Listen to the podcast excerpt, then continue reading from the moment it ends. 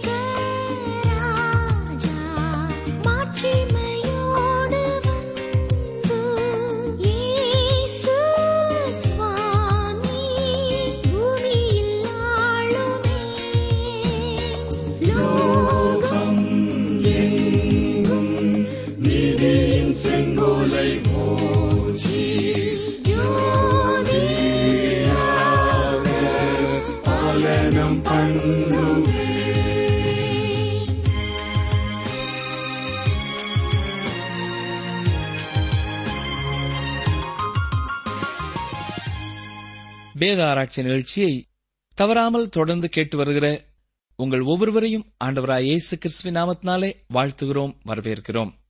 நாம் இந்த நிகழ்ச்சியிலே தீத்து நிறுவத்தின் அறிமுகத்தையும் அதனைத் தொடர்ந்து முதல் அதிகாரத்தின் முதல் வசனத்தையும் தியானிக்கப் போகிறோம்.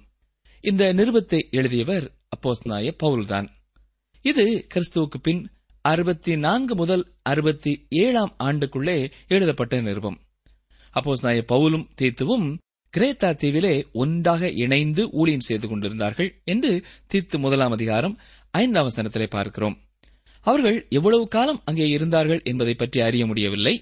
இந்த நிருபத்தை நாம் தியானிக்கும் பொழுது இந்த தீவிலே வாழ்ந்த மக்களை பற்றி சிறிது அறிந்து கொள்ள முடிகிறது.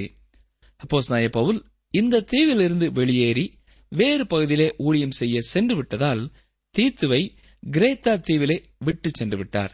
ஆகவே இப்பொழுது அந்த நிருபத்தை தீத்துவிற்கு எழுதி அவர் அந்த தீவிலே என்னென்ன செய்ய வேண்டும் என்பதை குறித்து பவுல் அறிவுறுத்துகிறார். அதே வேளையிலே பவுலும் தீத்துவும் கிரேத்தா தீவிலே செய்த ஊழியங்களை பற்றி அப்போஸ்தலர் நடபடிகளின் புத்தகத்திலே எழுதப்படவில்லை. ஆகவே அப்போஸ்தலர் நடபடிகளின் புத்தகம் ஆதி தெரிச்சவின் எல்லா ஊழியங்களையும் பற்றிய விவரங்களை உள்ளடக்கியதாக இல்லை என்பதை நாம் அறிந்து கொள்ள முடிகிறது. உண்மையை பார்ப்போம் என்றால் இது ஒரு சிறிய புத்தகம்தான். இந்த அப்போஸ்தலர் நடபடிகளின் புஸ்தகத்திலே இரண்டு அப்போஸ்தலர்களின் ஊழிய விபரமே நமக்கு கொடுக்கப்பட்டுள்ளது. முதல் பகுதியிலே பேதர்வின் ஊழியங்களும் இரண்டாவது பகுதியிலே பவுலின் ஊழியங்களையும் பற்றிய விவரங்களை பார்க்கிறோம். இவர்கள் இருவரின் ஊழியத்தை பற்றி கூட நாம் முழுமையாக இந்த நடபடிகளின் புஸ்தகத்திலே பார்க்க இயலாது. இது ஒரு சிறிய புத்தகம்தான். திசலோனிக்கருக்கு எழுதின இரண்டு நிருபங்களிலேயும் அப்போஸ்நாய பவுல் எய்சு கிறிஸ்துவின் இரண்டாவது வருகை குறித்த கருத்துக்களை வலியுறுத்தி கூறுகிறார். அது அவருக்கு ஒரு பிரகாசமான அதே வேளையிலே சிறந்த ஒரு நம்பிக்கையாக இருந்தது. ஆனால் குறை கண்டுபிடிக்கும் சில கூட்டத்தார் இவ்வாறு சொல்வதுண்டு. அதாவது அப்போஸ் பவுல் தன்னுடைய ஆரம்ப கால ஊழியத்திலே அவ்வாறு வருகையை குறித்த முழு நம்பிக்கையுடையவராக இருந்தார்.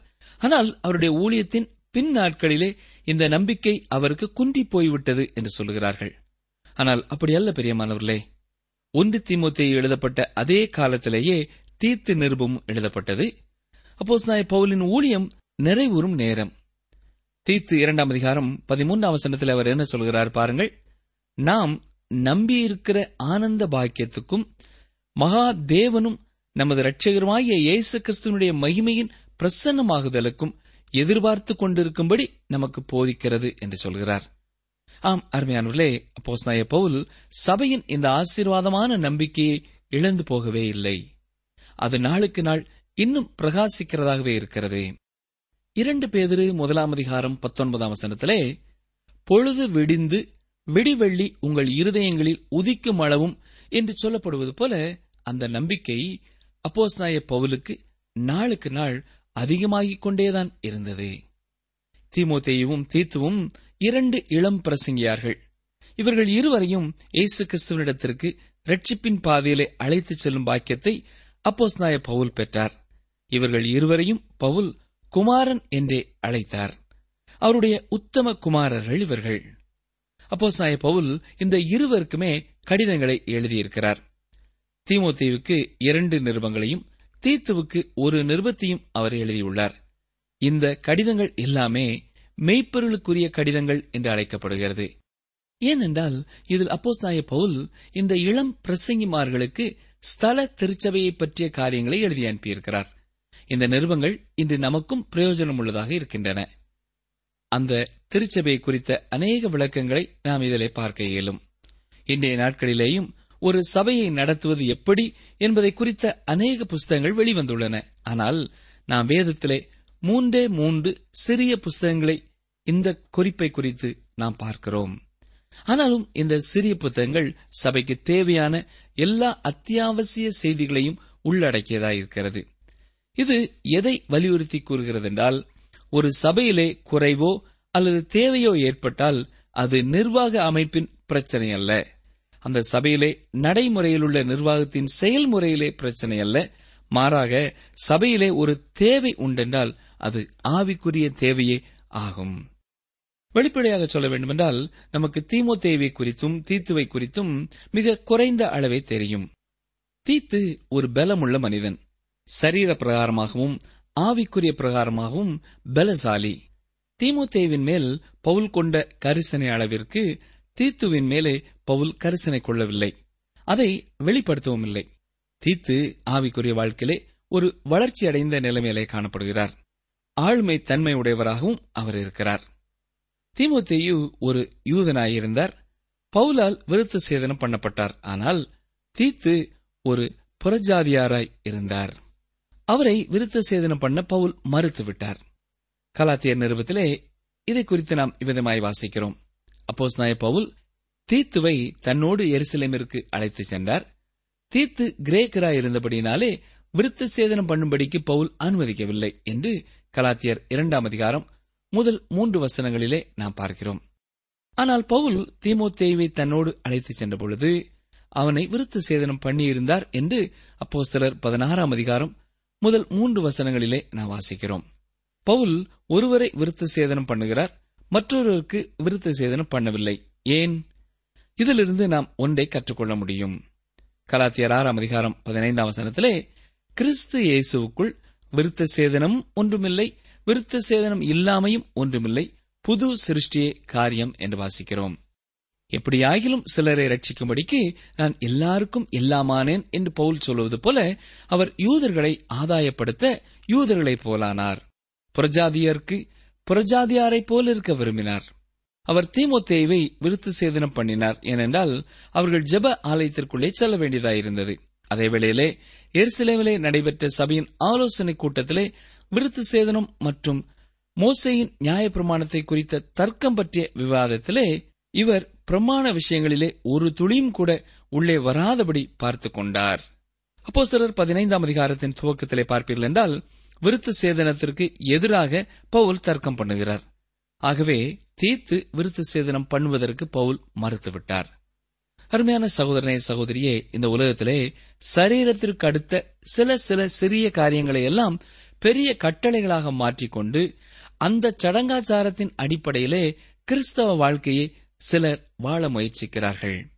அது உண்மையான பக்தி அல்ல. நீங்கள் இயேசு கிறிஸ்துவோடு தனிப்பட்ட உறவை உடையவர்களாக இல்லாமல் மற்ற எல்லா சடங்காச்சாரங்களை செய்தாலும் எல்லாமே வீண்தான் இதனை அடுத்து இந்த தீர்த்து நிறுவத்தின் மைய கருத்தை பற்றி பார்க்க இருக்கிறோம். இந்த நிறுவத்திலே நாம் புதிய ஏற்பாட்டு சபையை குறித்த ஒரு சிறந்த ஓவியத்தை பார்க்கிறோம். அது ஒரு முழுமை அடைந்த நிலைமையை பெற்றுவிட்டதை நாம் பார்க்கலாம்.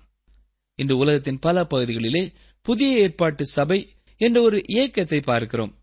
ஆனால் அன்று ஆதி திருச்சபையிலே இருந்த அந்த ஐக்கியமும் வல்லமையான செயல்பாடும் அவற்றிலே காணப்படுகிறதா என்பது கேள்விக்குறிதான். ஆதி திருச்சபையிலே புதிய ஏற்பாட்டு சபையிலே நாம் அனனியா சப்பீராள் நிகழ்ச்சியை பார்க்கிறோம். அவர்கள் பரிசுத்தாவிக்கு விரோதமாக பாவம் செய்தபடியால் மரணத்தை சந்தித்தார்கள் என்று அப்போஸ்தலர் ஐந்தாம் அதிகாரத்திலே வாசித்து பார்க்கிறோம். இந்த ஆவியானவர் இவ்வாறு கிரியை செய்தால் முற்றிலும் தேவனை விசுவாசியாத சபைகளிலே அநேகர் மரணத்தை சந்தித்திருப்பார்கள். அது சபையாக இராது சவக்கடங்காக மாறும். எனவே தேவன் கிருபையா இருக்கிறார் என்பது வெளிப்படுகிறது. ஒரே ஒரு எச்சரிப்பான நிகழ்ச்சியை தான் நமக்கு அப்போஸ்தலர் நடபடிகளின் புஸ்தகம் ஐந்தாம் அதிகாரத்திலே கர்த்தர் கொடுத்திருக்கிறார். அதை உணர்ந்து நாம் தேவனிடத்திலே உண்மை உள்ளவர்களாக இருப்போமாக. ஒரு சிறந்த சபையானது இந்த மூன்று நிலைகளிலே இருக்கும் என்று இந்த நிறுவத்திலே பார்க்கிறோம். முதலாவதாக ஒழுங்கும் கிரமமுமான அமைப்பாக இருக்கும். இரண்டாவதாக ஆரோக்கியமான உபதேசத்தோடு இருக்கும். மூன்றாவதாக வாழ்க்கையிலே தூய்மையானதாக இருக்கும். நற்கிரியை செய்வதற்கு தயாராக இருக்கும். தீர்த்த நிருபம் நமக்கு தரும் புதிய ஏற்பாட்டு சபையை பற்றிய ஓவியம் இதுதான். திமுதைய நிறுவத்திலே சபையிலே ஆரோக்கியமான உபதேசம் தேவையாயிருக்கிறது என்று வலியுறுத்தப்படுகிறதை பார்க்கிறோம். இங்கே அப்போஸ்லாய பவுல் தீத்துவுக்கு எழுதின நிருபத்திலே சபையானது தேவனுடைய ஒழுங்கின்படி நடக்க வேண்டும் என்று வலியுறுத்தப்படுகிறதை பார்க்கலாம். தீத்து முதலாம் அதிகாரம் ஐந்தாம் வசனத்திலே இந்த முழு நிறுவத்திற்கும் திறவுகோல் வசனம் போல காணப்படுகிறது. நீ குறைவாயிருக்கிறவைகளை ஒழுங்குபடுத்தும்படிக்கும் நான் உனக்கு கட்டளையிட்டபடியே பட்டணங்கள் தோறும் மூப்பரை ஏற்படுத்தும்படிக்கும் உன்னை கிரேத்தா தீவிலே விட்டு வந்தேனே என்கிறார். கிரேத்தா தீவிலே உள்ள சபைகளை ஒழுங்குபடுத்துவது தீத்துவின் கடமை. இந்த நிருபத்தின் முதலாம் அதிகாரத்தில் சபையானது ஒழுங்குபடுத்தப்பட்ட அமைப்பாக இருக்க வேண்டும் என்று அப்போஸ்தாய பவுல் தீத்து முதலாம் அதிகாரம் ஐந்தாம் வசனத்திலே சொல்லியிருக்கிறார். இரண்டாம் அதிகாரத்திலே சபையானது தேவனுடைய வார்த்தையை உபதேசிக்கிறதாகவும் அதாவது பிரசங்கிக்கிறதாகவும் இருக்க வேண்டும் என்று வலியுறுத்துகிறார். தீத்து இரண்டாம் அதிகாரம் முதலாம் வசனத்தை பாருங்கள். நீயோ ஆரோக்கியமான உபதேசத்துக்கேற்றவைகளை பேசு. சபையானது ஆரோக்கியமான உபதேசத்தையும் விசுவாசத்தையும் உடையதாக இருக்க வேண்டும் என்று பவுல் சொல்லுகிறார். அடுத்ததாக மூன்றாம் அதிகாரத்திலே பார்க்கும் பொழுது சபையானது நற்கிரியைகளை செய்ய வேண்டும் என்று சொல்லுகிறார். தீத்து மூன்றாம் அதிகாரம் முதலாம் வசனத்திலே துறைத்தனங்களுக்கும் அதிகாரங்களுக்கும் கீழ்ப்படிந்து அடங்கி இருக்கவும் சகலவிதமான நற்கிரியைகளையும் செய்ய ஆயத்தமாய் இருக்கவும் என்று நாம் பார்க்கிறோம். வேறு விதமான வார்த்தைகளிலே சொல்ல வேண்டுமென்றால் சபையானது கிருபையால் ரட்சிக்கப்படுகிறது கிருபையால் வாழ்கிறது. தன்னுடைய விசுவாசத்தை நற்கிரியைகளால் உலகத்திற்கு காண்பிக்கிறது. இந்த மூன்று விதமான பகுதிகளையும் முக்கியத்துவப்படுத்துகிற சபைகளை இன்று காண்பது கடினமானதாயிருக்கிறது ஒரு சபையானது இந்த மூன்று காரியங்களிலே ஒன்றை வலியுறுத்தி முக்கியத்துவப்படுத்தும் பொழுது மற்றொரு சபை இன்னொரு காரியத்தை முக்கியத்துவப்படுத்தும். இதை குறித்து சற்று விளக்கமாக நாம் கவனிக்க வேண்டும். முதலாவதாக சபையானது ஒழுங்கும் கிரமமுமாக செயல்படுகிறதா இருக்க வேண்டும். அப்போஸ் நாய் பவுல் குறிந்தியருக்கு எழுதும் பொழுது சகலமும் நல்லொழுக்கமாயும் கிரமமாயும் செய்யப்பட கடவது என்று சொல்லுகிறதை ஒன்று குருந்தியர் பதினான்காம் அதிகாரம் நாற்பதாம் வசனத்திலே நாம் பார்க்கிறோம். நீங்கள் சில சபைகளுக்கு செல்வீர்கள் என்றால் அங்கே ஒழுங்கு இல்லாத நிலை இருப்பதை பார்க்க முடியும். ஏன் இப்படி இருக்கிறது? சில சபை அலுவலர்களே எல்லா அதிகாரத்தையும் தன் கையிலே எடுத்து நடத்த விரும்புவார்கள். இப்படிப்பட்ட சபையானது ஒழுங்கும் கிரமமுமாக இருக்காது. சபையானது ஒழுங்கானதாக இருக்க வேண்டும். இரண்டு உதவிக்காரரை மட்டும் சபையில ஏற்படுத்தி நிர்வாகத்தை நடத்தக்கூடாது. இரண்டாவதாக சபையானது ஆரோக்கியமான உபதேசத்தை வலியுறுத்த வேண்டும். அநேக சபைகளிலே இதை கண்டுகொள்ளாமலே விட்டுவிடுகிறதை நாம் பார்க்கிறோம். ஆகவே இளம் போதகர்கள் சபை ஊழியர்கள் சபை கட்டிடங்களையே கட்டிக்கொண்டிருக்க முயற்சிக்க கூடாது அநேக கட்டிடங்களினாலே தேவனுடைய ராஜ்யம் கட்டப்பட்டு விடாது. அவர்கள் ஆத்துமாக்களை கட்டி எழுப்ப வேண்டும். தேவனுடைய வசனத்தை கருத்தோடு உபதேசிக்க வேண்டும். தங்களுடைய சபையையோ தங்கள் சபை அமைப்பையோ கட்டி எழுப்புவதை விட ஆத்துமாக்களை கட்டி எழுப்ப வேண்டும். ஆத்துமாக்களை கட்டி எழுப்பாமல் வெறும் கட்டிடங்களை மட்டும் கட்டி எழுப்பினவர்கள் பின்னாட்களிலே வருந்துவார்கள். இறுதியாக சபையானது எந்த ஒரு நற்கிரியைக்கும் ஆயத்தமாக இருக்க வேண்டும். அநேக வேளைகளிலே சிலர் உபதேசத்தை மாத்திரம் முக்கியத்துவப்படுத்துவார்கள். நற்கிரியைகளை கண்டுகொள்வதில்லை. ஆனால் ஒரு சபையானது நற்கிரியைகளை செய்வதிலே அதிக கவனம் செலுத்த வேண்டும். அநேக சபைகள் இல்லாவிட்டால் ஊழிய நிறுவனங்கள் தங்களுடைய திட்டங்களை நிறைவேற்ற மக்களிடம் பணத்தை பெற்றுக் கொள்வதிலேயே கவனம் செலுத்துகின்றன. அவர்களுக்கே அநேக உதவிகள் தேவையாயிருக்கும். ஆனால் இந்த அமைப்பில் உள்ளவர்கள் ஏழைகளான அந்த மக்களின் சரீர பிரகாரமான தேவைகளை சந்திக்க முயற்சிக்காமல் அவர்களிடத்திலிருந்து பணத்தை பெற்றுக்கொள்வதிலேயே அதிக ஈடுபாட்டை காண்பிக்கிறார்கள். ஆனாலும் சில சபைகளிலே ஏழை மக்களின் நலனுக்காக அநேக நல்ல பல திட்டங்களை போட்டு உதவி செய்கிறார்கள். தையல் வகுப்புகள் நடத்துகிறார்கள். சுய தொழில் கற்றுக் கொடுத்தல் இது போன்ற அநேக நல்ல பல காரியங்களை சபையானது செய்கிறது. நமது சபை எப்படி இருக்கிறது என்பதை சற்றே எண்ணி பார்ப்போமா?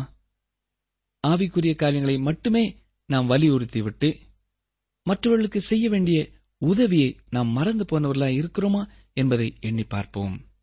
இவை நற்கிரியைகள். இது மட்டுமல்ல நற்கிரியைகள் உதவிகள் செய்வதோடு ஏழைகளுடன் உட்கார்ந்து பேசி அவர்களை உற்சாகப்படுத்தி அவர்களை விசுவாசத்திலே நிலைத்திருக்க செய்ய வேண்டியதும் அவசியம் பிரியமானவர்களே. நாம் ஏற்கனவே பார்த்தது போல தீத்து நிறுவத்தின் சுருக்கமான கருத்துக்கள் இவைகள்தான். ஆனால் வேதத்தை முற்றிலும் நம்பாத சிலர் இந்த நிறுவத்தின் கடைசி அதிகாரத்தை மட்டும் முக்கியத்துவப்படுத்துகிறார்கள்.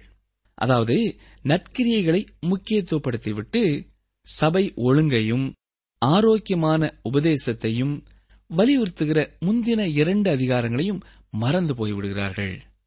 ஆனால் அப்போஸ் நாய பவுல் சொல்லுகிற இந்த மூன்று காரியங்களையும் வலியுறுத்தாத எந்த ஒரு சபையும் புதிய ஏற்பாட்டு சபை என்று சொல்ல முடியாது. இப்பொழுது தீத்து முதலாம் அதிகாரத்திலே முதலாம் வசனத்தை சற்றே நாம் சிந்திப்போம். வேத புஸ்தகம் இருக்கும் என்றால் தயவு கூர்ந்து பாருங்கள். தீத்து முதலாம் அதிகாரம் முதலாம் வசனம். தேவனுடைய ஊழியக்காரனும் இயேசு கிறிஸ்துவனுடைய அப்போஸ்தலனுமாகிய பவுல் பொதுவான விசுவாசத்தின்படி உத்தம குமாரனாகிய தீத்துவுக்கு எழுதுகிறதாவது.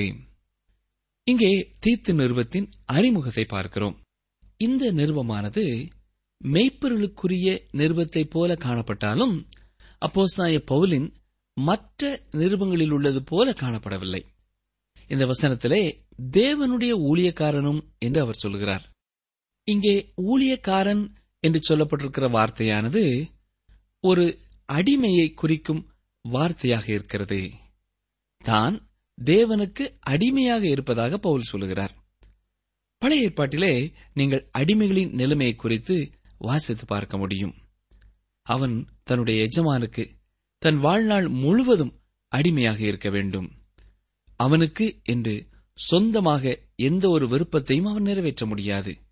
தன் வாழ்நாள் முழுவதும் எந்த நேரத்திலையும் எஜமானுடைய பணிவிடைக்கு அவன் ஆயத்தமானவனாயிருக்க வேண்டும். இயேசு கிறிஸ்துவனுடைய அப்போஸ்தலனுமாய பவுல் என்று தொடர்ந்து அவர் சொல்வதன் மூலமாக தன்னுடைய அப்போஸ்தலருடைய பட்டம் இயேசு கிறிஸ்துவினாலேயே தனக்கு உண்டானது என்பதையும் வெளிப்படுத்துகிறார். அவ்வாறு இவர் சொல்ல காரணம் என தெரியுமா? அவர் இந்த நிருபத்திலே சபைக்குரிய ஒழுங்குகளை குறித்து அறிவுரைகளை கொடுக்க இருக்கிறார். இந்த அறிவுரைகள் அப்போஸ்தலர்கள் மூலமாகவே வருகிறது. இவர்கள் இயேசு கிறிஸ்துவால் நியமிக்கப்பட்ட எழுத்தர்களாக இருக்கிறார்கள் என்று சொல்லலாம். அவர் தன்னுடைய சபையோடு இவர்கள் மூலமாகவே தொடர்பு கொள்கிறார். தீத்து நிருபமும் இயேசு கிறிஸ்து நம்மோடு தொடர்பு கொள்ளும் ஒரு சாதனமாக இருக்கிறது என்பதை நாம் மறந்து போகக்கூடாது. அடுத்ததாக பொதுவான விசுவாசத்தின்படி என்ற ஒரு வார்த்தையை பவுல் சொல்லுகிறார். இந்த விசுவாசம் எல்லா விசுவாசிகளுக்கும் தேவையான ஒன்று. இதை ஒவ்வொரு விசுவாசியும் உடையவனாக உடையவளாக இருக்க வேண்டும். மேலும் இந்த விசுவாசமானது எல்லாராலும் பகிர்ந்து கொள்ளக்கூடியது என்பதையும் நாம் அறிய வேண்டும். இது இயேசு கிறிஸ்துவிலே கொள்ளும் ஜீவனுள்ள விசுவாசமாகும். எனக்கு அருமையான சகோதரனே சகோதரியே நம்முடைய விசுவாசம் இன்று எப்படிப்பட்டதானதா இருக்கிறது? இயேசு கிறிஸ்துவின் மேலே நமக்குள்ள விசுவாசம் ஆழமானதாயும் அர்த்தமுள்ளதாயும் இருக்கிறதா? அல்லது உள்ளத்துல எந்த ஒரு நம்பிக்கையும் இல்லாமல் நாம் ஏனோ தானோ என்று சொல்லி இந்த விசுவாச மார்க்கத்தை பின்பற்றி வருகிறோமா என்பதை சற்றே சிந்தித்து பார்ப்போம்.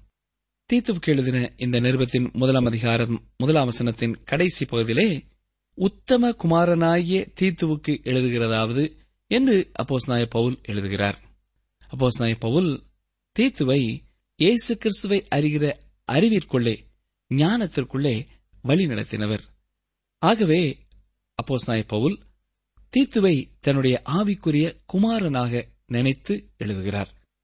விசுவாச வாழ்க்கையிலே அநேக ஆண்டுகள் கடந்து வந்திருக்கிற எனக்கு அருமையான சகோதரனே சகோதரியே நமக்கு எத்தனை ஆவிக்குரிய பிள்ளைகள் இருக்கிறார்கள் என்பதை சற்றே எண்ணி பார்ப்போம். அவர்கள் ஆவிக்குரிய வாழ்க்கையிலே வளர வேண்டும் என்பதற்காக நாம் எவ்வப்பொழுது அறிவுரை கொடுத்திருக்கிறோம் எவ்வப்பொழுது அவர்களை கண்டித்திருக்கிறோம் எவ்வப்பொழுது அவர்களை ஆலோசனை கொடுத்து அவர்கள் தயங்காத வண்ணம் திகைக்காத வண்ணம் நேர் பாதையிலே கர்த்தருடைய வசனத்திலே வழி நடத்தி இருக்கிறோம் என்பதை எண்ணி பார்க்க வேண்டும். அப்படி யாரும் நமக்கு இல்லை என்பதை உணர்வோம் என்றால் இந்த நாளிலே ஒரு தீர்மானம் செய்வோம். விசுவாச வாழ்க்கையிலே வளர்ந்திருக்கிற நாம். இளம் விசுவாசிகளை தெரிந்தெடுத்து அவர்களை கர்த்தருக்குள்ளே உறுதியாக கட்ட முயற்சி செய்வோம். கர்த்தரை அறியாமல் பின்தங்கியிருக்கிற சகோதர சகோதரிகளை கண்டுபிடித்து அவர்களை கர்த்தருக்குள்ளே வழிநடத்த நாம் தீர்மானம் செய்வோம். அப்போஸ்நாய பரிசுத்த பவுல் தீத்துவுக்கு எழுதின இந்த நிருபத்தின் முக்கியமான காரணங்களை ஒருமுறை கூட நினைவிலே கொண்டு வருவோமா? முதலாவதாக ஒழுங்கும் கிரமமுமான சபையாக ஒரு சபை இருக்க வேண்டும் என்பதை வலியுறுத்துகிறார். இரண்டாவதாக ஆரோக்கியமான உபதேசத்தோடு அந்த சபை அமைய வேண்டும் வளர வேண்டும் என்று வாஞ்சிக்கிறார். மூன்றாவதாக வாழ்க்கையிலே தூய்மையானதாக இருக்கும் அந்த சபை நற்கிரியையை செய்வதற்கு தயாராக இருக்க வேண்டும் என்றும் சொல்லுகிறார். இப்படிப்பட்ட குணநலன்கள் நமது சபைகளிலே இருக்கிறதா என்பதை எண்ணி பார்ப்போம். அப்படி இல்லை என்று உணர்வோம் என்றால் இதிலே நாம் எந்தெந்த பகுதியிலே ஈடுபாடு கொண்டு திருச்சபை ஒரு சாட்சியான சபையாக மாற செயல்பட முடியுமோ அப்படிப்பட்ட செயல்பாட்டிற்கு நம்மை அர்ப்பணம் செய்வோமா? ஜெபம் செய்வோம். எங்களை நேசிக்கிற எங்கள் நல்ல கர்த்தாவே சபை என்கிற இந்த அமைப்பிற்காக நாங்கள் உமக்கு ஸ்தோத்திரம் செலுத்துகிறோம். விசுவாசிகளின் ஐக்கியம் உம்முடைய நாமத்தை மைமைப்படுத்தும் ஒரு இடமாக அமைய வேண்டும் என்று நீர் எதிர்பார்ப்பதற்காக உமக்கு நன்றி செலுத்துகிறோம். அதை ஒழுங்கானதாயும் கிரமமானதாயும் நடத்த எங்கள் சபை தலைவர்களுக்கு தேவையான ஞானத்தையும் கிருபையையும் பலனையும் தைரியத்தையும் தர வேண்டும் என்று சொல்லி நாங்கள் வேண்டிக் கொள்கிறோம். அவர்கள் வேத வசனங்களை ஆழமாய் கற்று சரியாய் கருத்தை புரிந்து கொண்டு ஆரோக்கியமான உபதேசத்திலே எங்களுடைய திருச்சபையை வளர்க்க நீர் உதவி செய்தருளும். எங்களுடைய திருச்சபை வாழ்க்கை தூய்மையானதாக அமையவும். எங்களுடைய திருச்சபை மூலமாய் அநேக நற்கிரியைகளை நாங்கள் நிறைவுபடுத்தவும். நீரே எங்களுக்கு துணை செய்தருளும். நாங்கள் இந்த சத்தியங்களை அடிப்படையாக கொண்டவர்களாக எங்களுடைய வாழ்க்கையிலே எங்கள் திருச்சபையிலே நாங்கள் பயனுள்ளவர்களாய் மாற நீரே எங்களை வழி நடத்தும் மீட்பரே கிறிஸ்துவின் நாமத்தினாலே தாழ்மையோடு ஜெபிக்கிறோம் பிதாவே. ஆமேன்.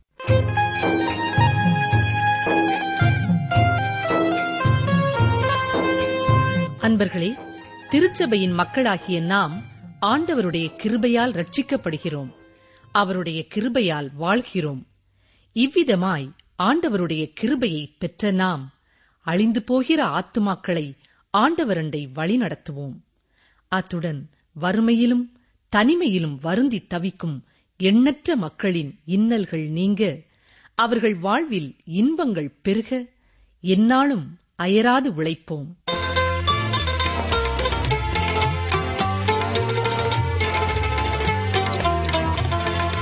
அன்பர்களே ஒவ்வொரு நிகழ்ச்சி மூலமும் தேவன் உங்களோடு பேசுகிற காரியங்களை எங்களுக்கு உடனே எழுதி அனுப்புங்கள். நீங்கள் கடிதம் எழுதும் பொழுது உங்கள் முகவரியுடன் உங்கள் தொலைபேசி எண்ணையும் சேர்த்து எங்களுக்கு எழுதுங்கள். எங்கள் முகவரி வேத ஆராய்ச்சி டிரான்ஸ்வர் ரேடியோ தபால் பெட்டி எண் நூற்று முப்பத்தி நான்கு திருநெல்வேலி இரண்டு தமிழ்நாடு. மீண்டும் கூறுகிறோம் வேத ஆராய்ச்சி டிரான்ஸ்வர் ரேடியோ தபால் பெட்டி எண் நூற்று முப்பத்தி நான்கு திருநெல்வேலி இரண்டு தமிழ்நாடு. எங்கள் தொலைபேசி எண் தொன்னூற்று நான்கு நாற்பத்தி இரண்டு இருபத்தி ஐந்து இருபத்தி ஆறு இருபத்தி ஏழு மற்றும் ஒரு தொலைபேசி எண் ஒன்பது ஐந்து எட்டு ஐந்து நான்கு ஆறு பூஜ்ஜியம் நான்கு ஆறு பூஜ்ஜியம். எங்கள் இமெயில் முகவரி Tamil DTP at radio eight eight two dot com பயப்படாதே. நான் உன்னோடே கூட இருந்து உன்னை ஆசீர்வதித்து உன் சந்ததியை பெருகப் பண்ணுவேன். ஆதியாகமம் இருபத்தி ஆறு இருபத்தி நான்கு. பயப்படாதே. நான் உன்னோடே கூட இருந்து உன்னை ஆசீர்வதித்து உன் சந்ததியை பெருகப் பண்ணுவேன். ஆதியாகமம் இருபத்தி ஆறு இருபத்தி நான்கு.